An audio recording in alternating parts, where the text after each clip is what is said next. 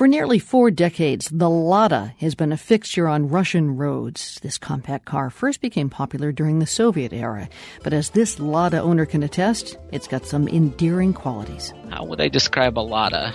Well, it's really what cars used to be before they became appliances. You know, it smells like oil and gasoline, and, you know, there's no automatic transmission, no power steering. Um, you really have to drive it. Now, though, the classic Lada model is being phased out. So, for our Geo quiz today, can you name the Russian city in the Western Urals where that last classic Lada rolled off the line? Here's a hint, maybe. It's the capital of Udmurt Republic.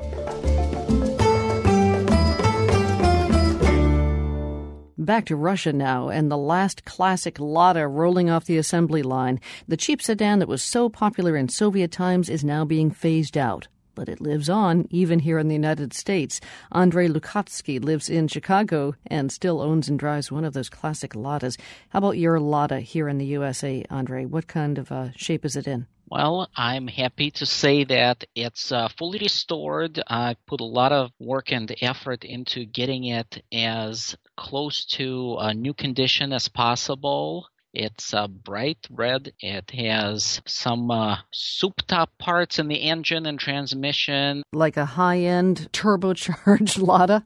Well, not not quite turbocharged, but uh, it, it, it does have a performance carburetor and um, you know a higher uh, ratio rear end and things like that. Now, the reason that I was kind of pulling your leg on that is because the Lada is not known for for uh, high performance. Oh, absolutely. There's there's plenty of jokes about that.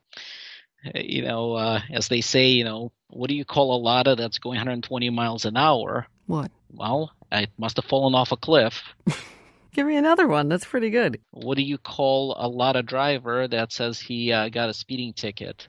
What? You call him a liar. I should have gotten that one. What else? Oh, there's other lot of jokes that uh, poke fun at uh, uh, how inexpensive uh, of a vehicle they are. And, oh, uh, actually, someone told me one. Uh, how do you double the value of a Lada? Oh, yeah, that's easy. Uh, you just fill it up with gas.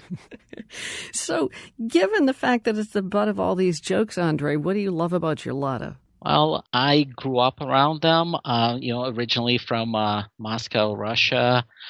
One of my first memories from the age of four was riding in my grandfather's Lada to um, go to the hospital to pick up my mom and my uh, newborn sister. Hmm.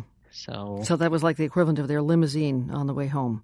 Well, that was my grandpa's car, yeah. and uh, you know, it was it was just something that was in the family for many many years, and a lot of childhood memories. Uh, you know, these little quirky uh, vehicles. So, how are they quirky?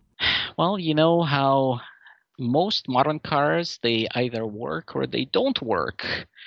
Well, with Ladas, it's it's you know works doesn't work, maybe works, uh, maybe feels like working, maybe you know it decides to not work. Um, ah, the good old days.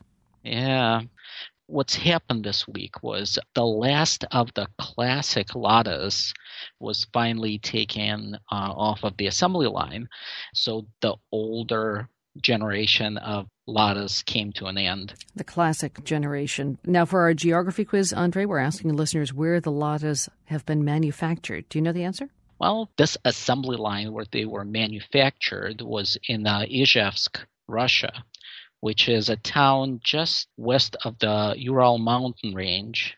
And it's actually the same town or city where they make AK 47 assault rifles. Oh.